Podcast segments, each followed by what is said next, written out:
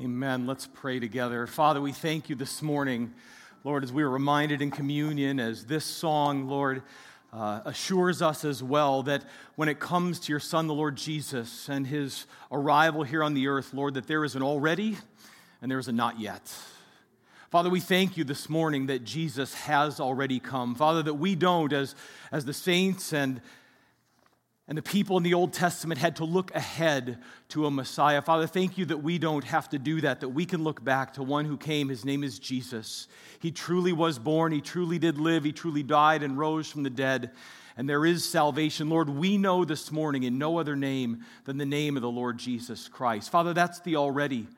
But Father, we live in expectation at the same time of the not yet. That the Lord of creation is coming again that the King of Kings is coming to take his throne, and every eye will see him, and every knee will bow before him, and every tongue will confess to him that he is the King of Kings and the Lord of Lords. And Father, we thank you this morning that as brothers and sisters in Christ, we carry this great truth within us, we celebrate it here among us. Father, we thank you for the hope that Christmas brings us, the hope of the already, and the hope, Father, of the not yet. Father, I was reminded as, as Mike was sharing with us in communion, he mentioned Zacharias and the birth of John the Baptist and all that that was that was prelude and introduction to your son. And, and Father, on that day when, when John was born and Zacharias opened his mouth once again to speak, he spoke to his son and he said these words from Luke chapter 1 You, child, will be called the prophet of the Most High, for you will go before the Lord to prepare his ways, to give his people the knowledge of salvation by the forgiveness of their sins because of the tender mercy of our God, with which the sunrise from on high will visit us to shine upon those who sit in darkness and the shadow of death and to guide our feet in the way of peace. Father, thank you this morning that as we gather for worship that you have shown us the way of peace. We thank you that the light of salvation, of eternal hope, eternal life has shone upon us. And Father, that so many of us, whether we're here together in the room or we're watching from, from someplace else, Father, that, that we know because you've proven it, because you've sealed it in our hearts, that, that Jesus is the way, truth, and life, and that we have found the way to the Father through him. And Father, at the same time as we turn your, to your word to celebrate and to remember that, Father, we, we want to be mindful of the fact that maybe not all who are participating this morning have that knowledge, that assurance, that saving faith yet. And so, Father, my prayer is, is that as we open the scriptures and look together, as we continue in this quest, not just to prepare for, but to enter into the celebration of Christmas, of the birth of the advent of Jesus Christ. Father, that you will do whatever work in every heart is, is necessary this morning a work of salvation. Father, a work of assurance, of confirmation, of comfort, of, of healing, of hope. Whatever the need may be, Father, you know what it is, and your gospel is the answer.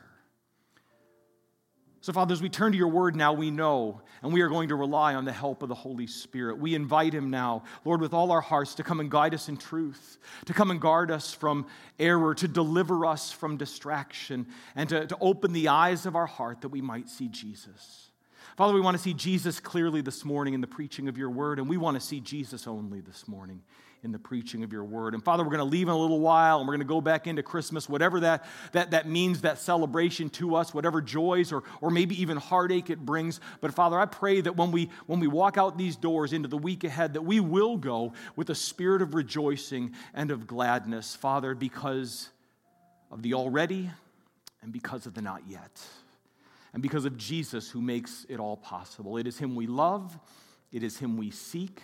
And it is in his name that we pray, as all God's people say together, Amen. Amen. You may be seated. And once again, as always, as you're taking your seats, boys and girls, you are uh, welcome to leave for Children's Church. Five year olds up to the second graders, they can they can make their way out. And as they do that, I want to invite you to take out your Bible uh, this morning as we prepare to study it together. And I want you to begin making your way, again, as we did last week, to the Old Testament book of the prophet Isaiah, specifically this morning, Isaiah chapter 11. I want you to meet me in your Bible in Isaiah chapter 11, and we'll get to that. We'll read the text here before us in just a moment. But, but as you're making your way there, I just want to take these maybe 60 seconds as you're sort of getting settled in and getting everything arranged uh, to do a couple of things. Number one, I want to just uh, underscore, I want to reiterate Scott's announcement from earlier in the service about baptism in just a couple of Sundays. Uh, we do have several people who are going to be participating, uh, and maybe you still want to be one of them or you're curious about being one of them. And I, I do encourage you, give me a call, shoot me a message uh, as soon as possible if that's something you're thinking about doing, because baptism Sundays are amazing. And, uh, and if God is prompting your heart to be part of it, we want you to be part of it. And, and so you just need to let us know because it's coming quickly. And, and as you're aware, there's a couple of big days in between now and then. So time is of the essence. I want to mention that. Also, want to say something else, just, just a little snippet about that Sunday as well. That's going to be Sunday, January 3rd. Because as, as, as, as a church family, if you've been part of our church family, you know that for quite some time now, we have been seeking God, we have been pursuing Him about the possibility of, of bringing a worship pastor, a full time worship pastor, uh, onto our staff and into our ministry. And God has been, I want you to know, and some of you are aware of this, God has been honoring and blessing that search as of late. And He has uh, brought a young man to our attention uh, that we are pretty excited about and that we have been getting to know. And on that Sunday, we're going to introduce he and his family to you. That's all I'm going to tell you about him this morning.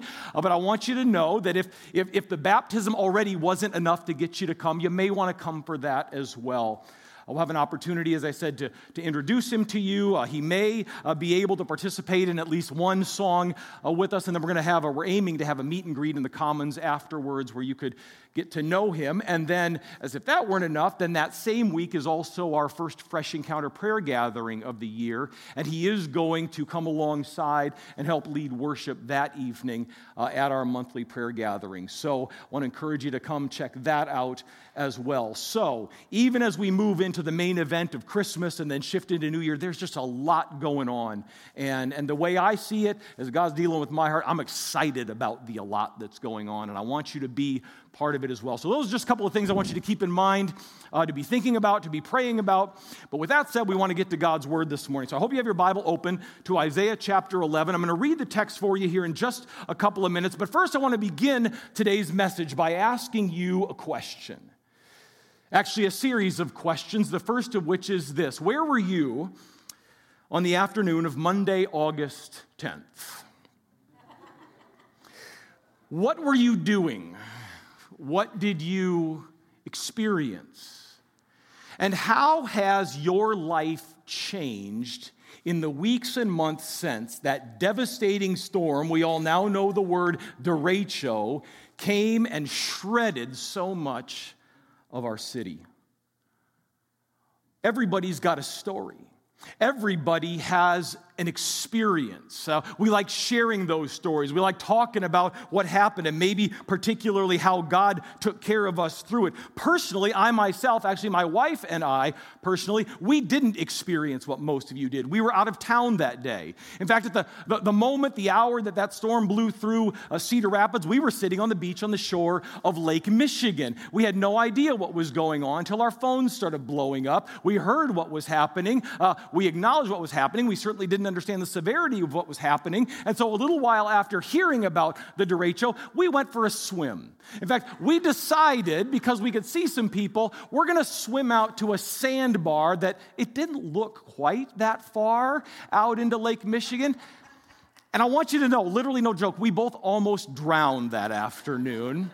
So we have our own special memories of Monday, August 10th, and and the things that happened on that day. But the reason I ask you to think back to that afternoon and all that it entailed and all that came after it is because as we are entering and embracing the celebration of Christ's birth, we are looking, as I explained to you last Sunday, at three prophetic messages that God gave his servant Isaiah to deliver to the people of Israel and through them eventually to us prophecies about the coming Messiah that were given 700 years before Jesus Christ's birth. And, and the reason I told you, and just by way of review, maybe introduction if you weren't with us last Sunday, but the reason uh, we are looking at these three prophecies in particular as we come into the celebration of Christmas is because, in a certain respect, each of these three prophetic messages speaks to, has something to say about three shared trials, three shared adversities that all of us faced in the year 2020. Last week we began, and I told you conveniently enough, they all begin with the letter D. Last week we talked about a disease, COVID 19.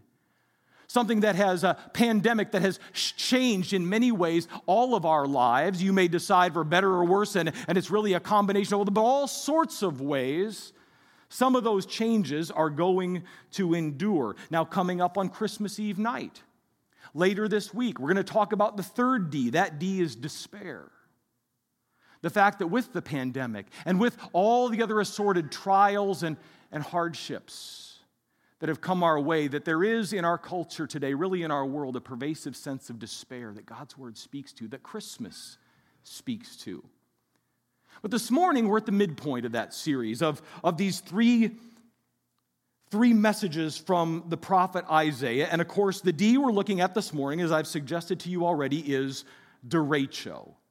The derecho that we all experience. However, unlike the other two trials we're going to be talking about, this is one, as you understand, that is unique to just the 226,706 of us who, give or take, who happen to live here in Linn County. This is our shared trial that is unique to us.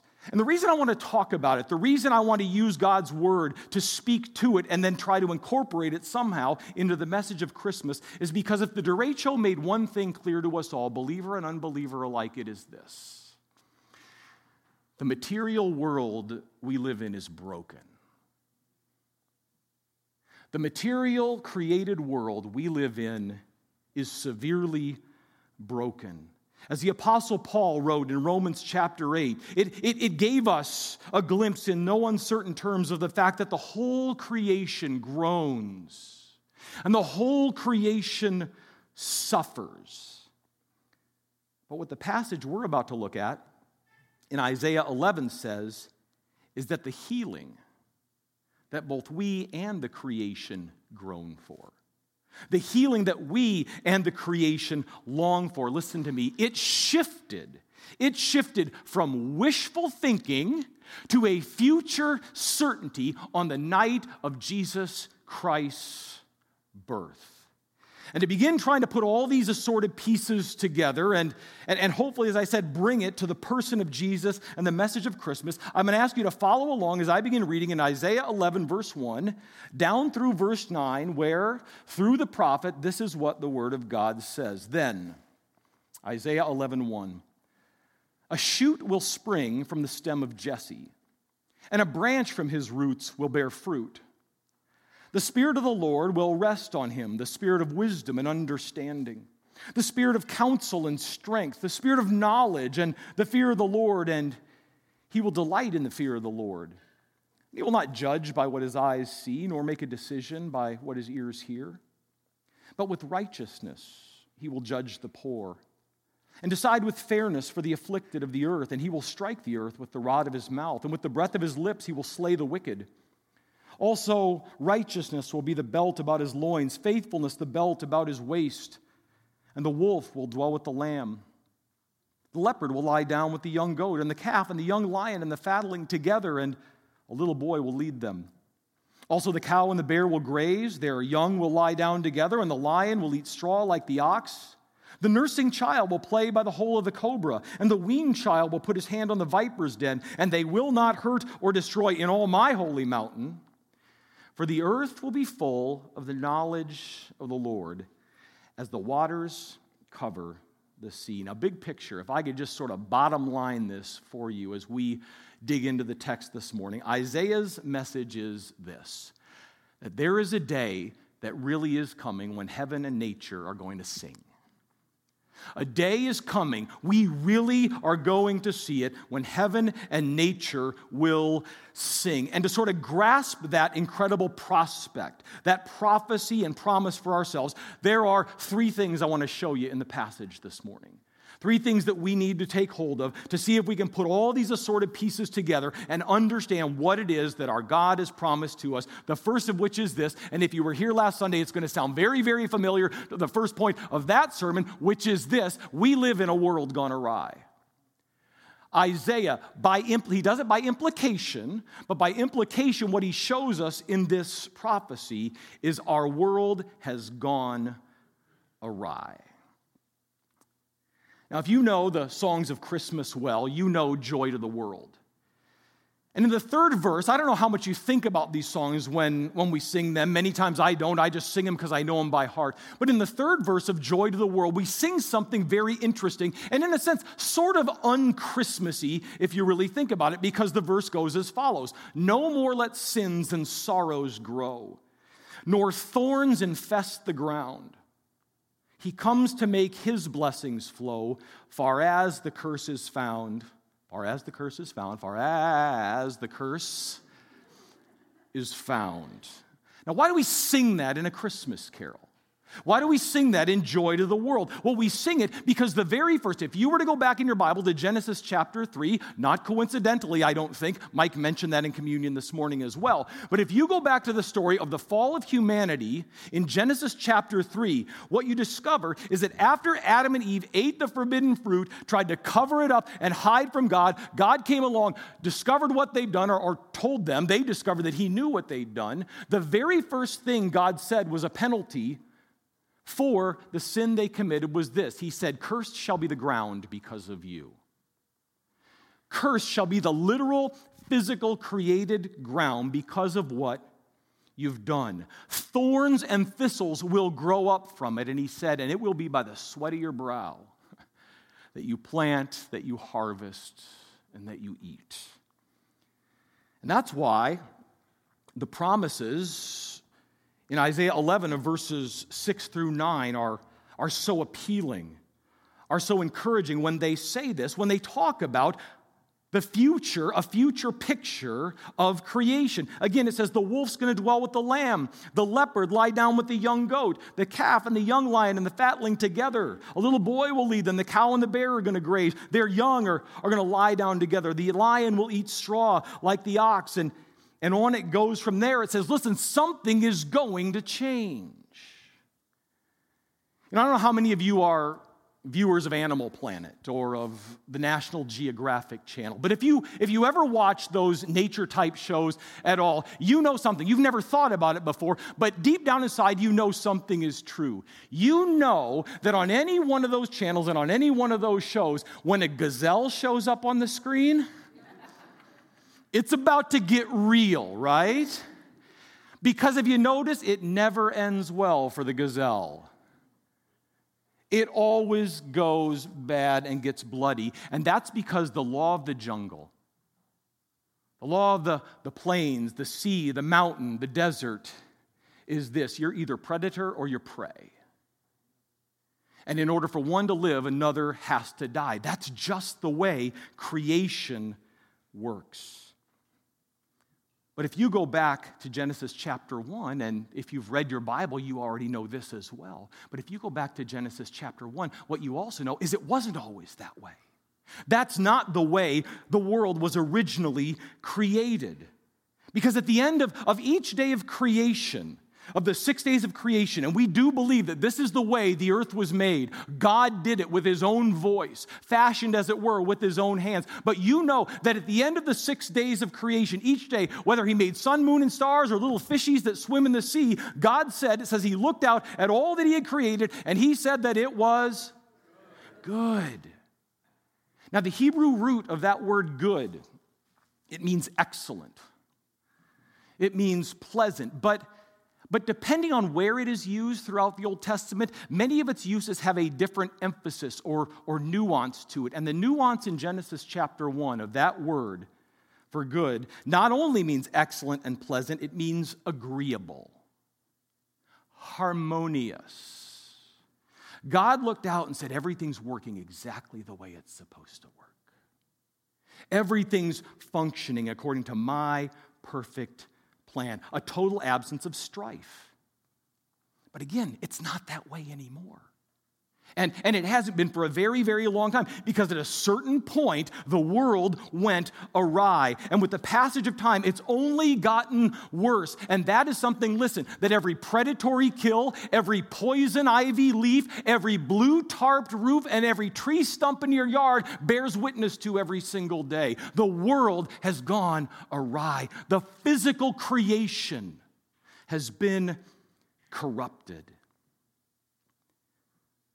But the message of this prophecy is be that as it may, all is not lost. Because, in fact, well, that is what the fact that the world has gone awry is by implication what much of Isaiah's prophetic message here speaks to. If you go back to the beginning of it, you note that the way he begins this prophetic message is with the second thing that I want you to see here this morning, that I need to see here this morning, is that it actually begins with a sign of life. It speaks to the fact that the world has gone awry. But it actually begins by showing us a sign of life. Know, back in March, as the winter thaw was taking place, my son Lincoln, seven years old at the time, we went out, he and I, in the backyard, and, and we tore out a dry, rotted tree stump that had been in our backyard for years. It was just time for it to go. And, and it was fun because it was so rotten and so dry. We just ripped big chunks of it off and threw it in the yardie. And I mean, just destroying stuff with your little boys is a lot of fun. And and so back in March, we tore that stump out. Well, then in April, I hired uh, Maranatha's resident lumberjack, Neil Happel, to come to my yard and cut down a whole bunch more trees because we heard that this summer all the pools were going to be closed. So we bought a swimming pool and we needed to make space for it. So Neil came out and he cut down five, six, seven trees in our backyard, whatever it was. And then after that, I spent the months of May and June and July with my family sitting in that swimming pool, sitting next to that swimming pool, looking at my backyard, dreaming of the day when all those other ugly, scrubby trees would go away.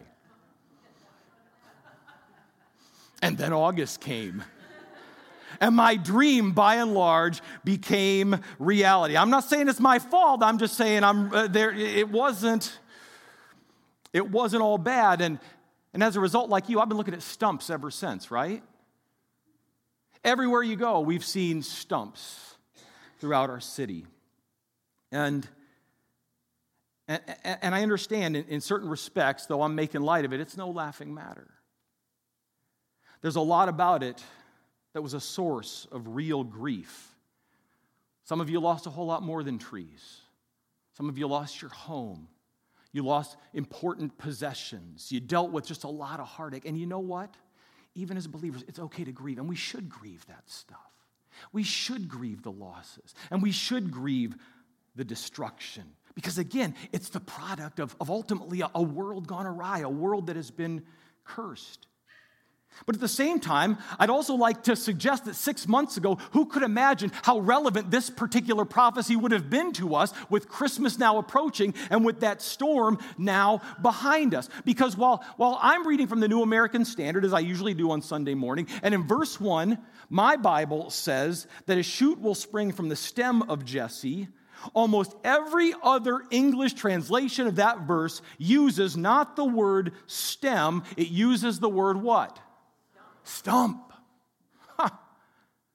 A shoot will spring up from the stump of Jesse. In fact, it was thinking about that verse that was actually, as God brought that to mind, the inspiration for this whole mini series of messages, because I thought, well, there's, there's few things in the Bible more relevant than that to us this particular Christmas season. A stump, a shoot from, from the stump of Jesse. Now, Ray Ortlund, pastor and author, is very helpful in painting a picture of, of what Isaiah, what the Lord through Isaiah was driving at by giving us that sort of imagery a, a shoot, a branch springing up from Jesse's stump. Because he said what Isaiah's use of that particular word is meant to give us here is a vision of, listen to this, quote, barrenness as far as the eye can see, of no more branches waving in the wind, no more birds flitting around, no life, no movement, no sound. When you see that word stump, barrenness, loss, is what you're supposed to picture in your mind's eye. But of course, that's not all that verse 1 is meant to do. Look at it again with me. It says, A, a shoot, a, a leaf, a something is going to spring from the stump of Jesse, and a branch from his roots, guess what? It's actually going to grow up and bear fruit. What are we seeing there? A glimmer of hope, a sign of life. And all you have to do is read into verse 2 to, to realize that this shoot, this branch springing up from an, an otherwise apparently dead stump, guess what? This, this shoot is a person. He's talking about a person, specifically someone upon whom, look at verse 2, the Spirit of the Lord is going to rest.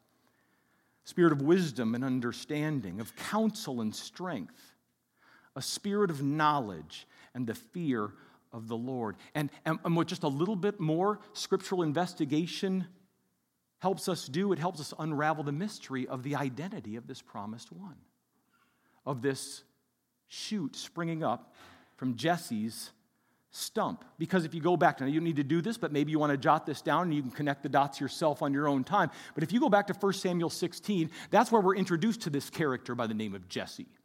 And what we learn about Jesse in 1 Samuel 16 is that he had eight sons the youngest of whom was a little shepherd boy with ruddy cheeks by the name of David, right?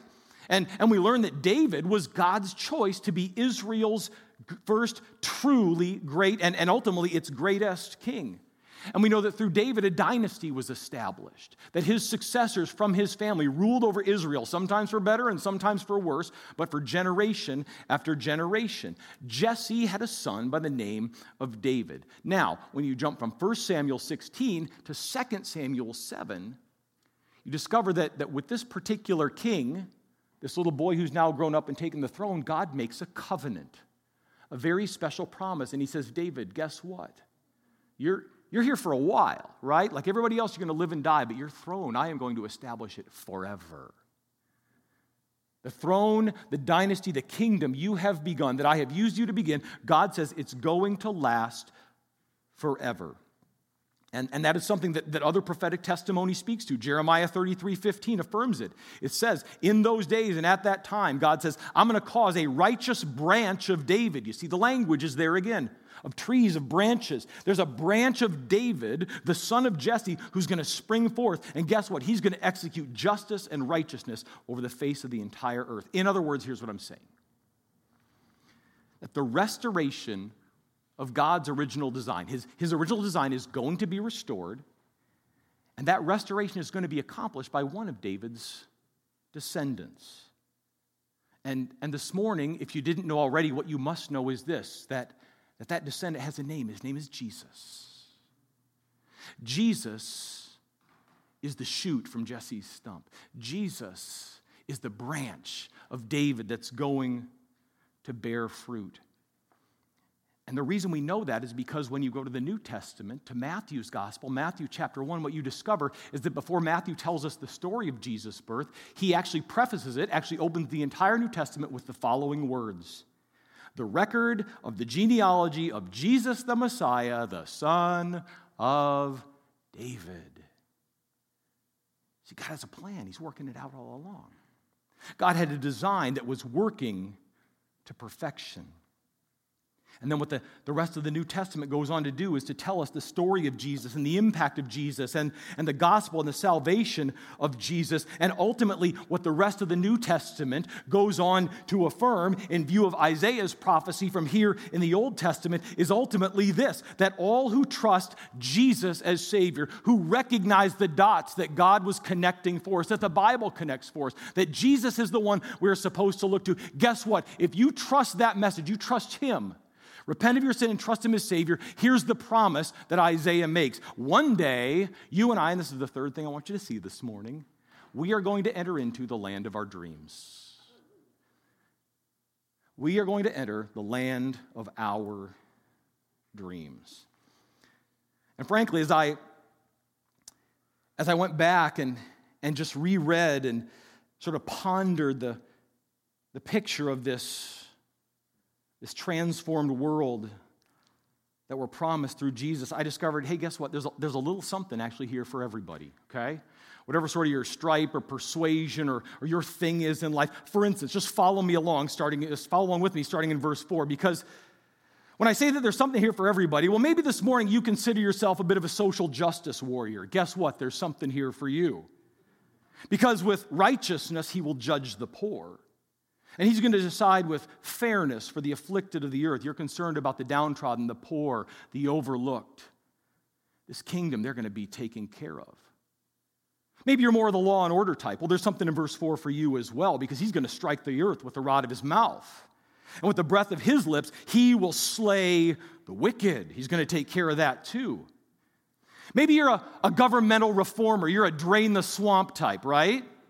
Maybe that's sort of your thing. Well, read into verse 5 because righteousness is going to be the belt about his loins and faithfulness the belt about his waist. In other words, when this one comes, Jesus, and ultimately takes the throne, he has been promised. He's going to be defined by two things righteousness and faithfulness, two things in very short supply today among the leaders of our world. Maybe you're concerned about the environment. Maybe you're into animal rights. Well, guess what? That's where verses 6 and 7 come in. The wolf's going to dwell with the lamb, the leopard with the young goat, the calf and the young lion, the cow and the bear. The lion is going to eat straw like, like the ox. Again, all of creation is going to be transformed. The bloodshed and the harm, the predator prey thing, apparently is just going to go away altogether. Maybe public safety is your thing. Maybe Maybe, truth be told, even though you don't want to admit it, you're a bit of a helicopter parent. Well, Jesus has an answer here for you, too. Because my Bible says, as does yours in verse 8, well, nurse, the nursing child's going to play by the hole of the cobra. The weaned child is going to put his hand on the viper's den.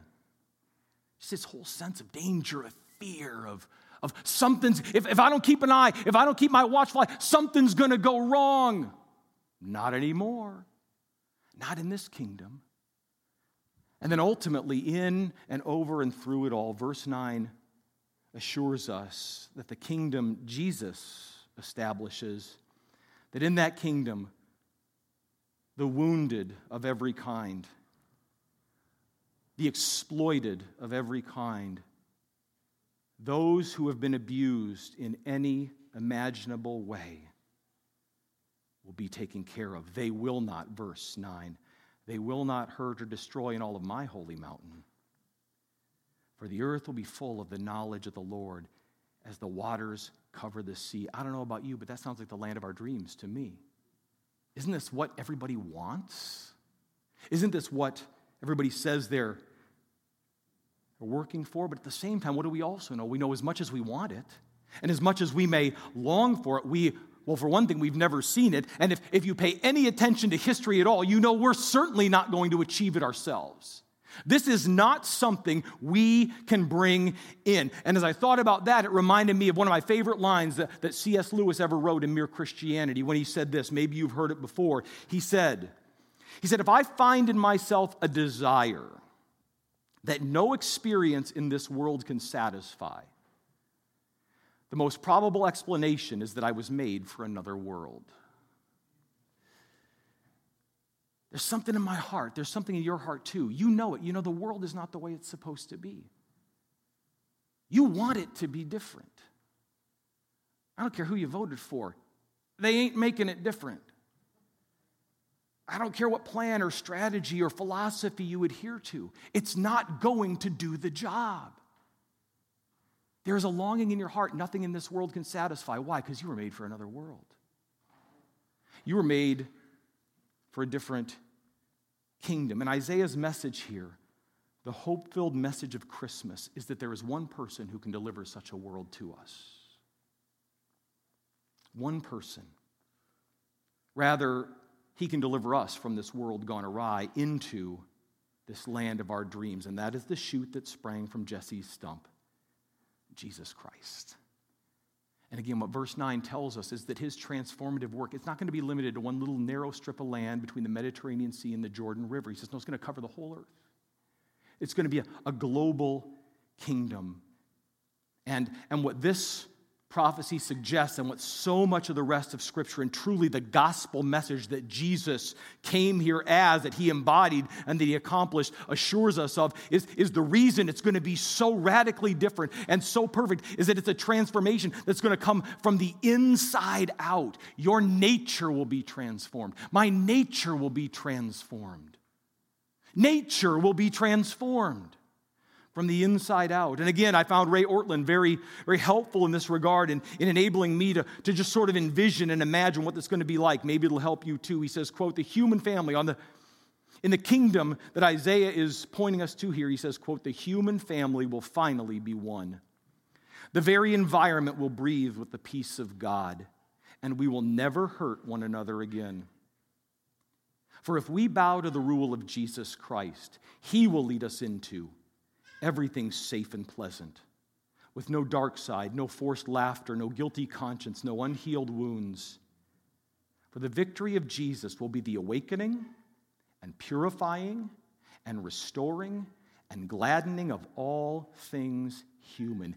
His kingdom, everybody say, His kingdom his kingdom is the only final answer to poverty, hunger, injustice, illiteracy, and all the other sorrows we have created. In other words, no more derechos or whatever else this tired planet slings our way.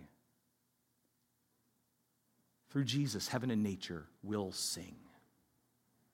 That's the message of Christmas. Now, I can anticipate at least one objection. Maybe it's not yours, but it might be somebody's. And it's this okay, preacher, I hear what you're saying, but, but Jesus already came.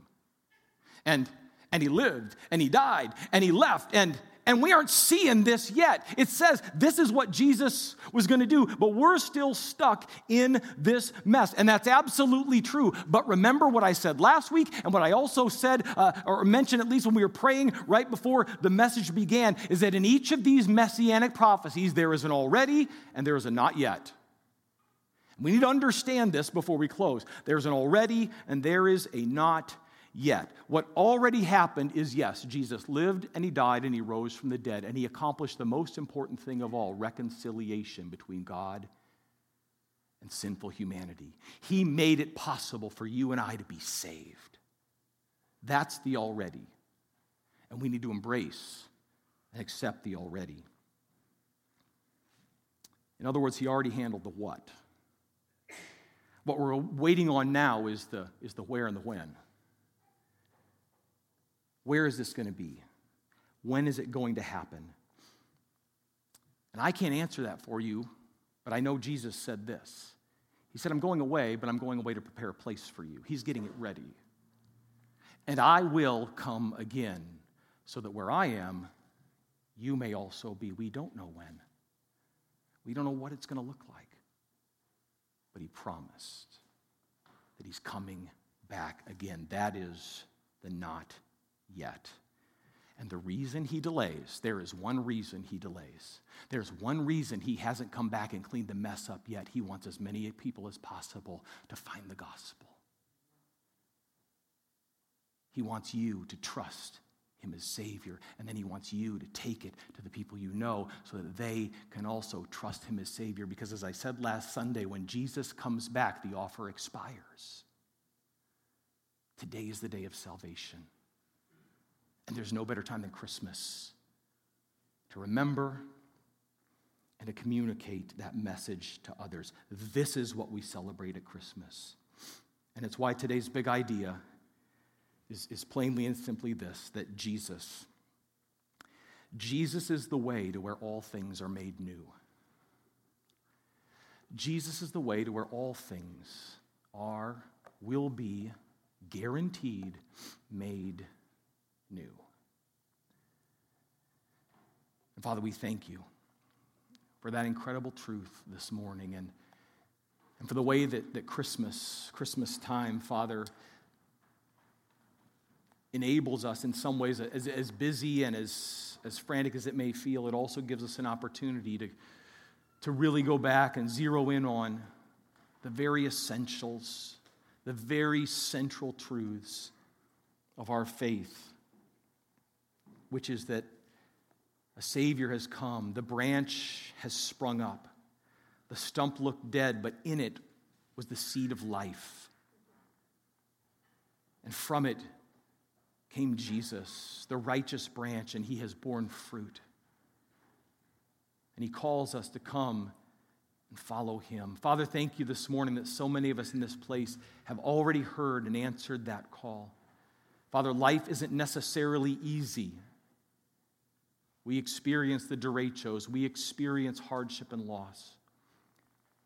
But Father, we, we understand as well that we were made for another world, and that world is coming. And Father, at the same time, as we, as we began this morning, we will finish today as well, pleading with you, pleading with those among us here in the room, watching from afar, who have not yet entered into the joy of knowing Jesus, to put aside their objections, to lay down their pride, to repent of their sin and say, I, I want in that kingdom too.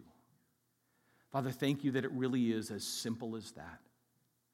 We thank you that salvation has a name, and his name is Jesus. And Father, we pray that over the, the coming days, between now and Thursday night and, and beyond that as well, that we will openly, gladly, joyfully, willingly share the good news with those we meet. Father, as always, we pray that you take the things of truth spoken here today and seal them up in our hearts and move them to our hands and feet and let all the rest slip away so that we leave looking to Jesus alone in whose name we pray.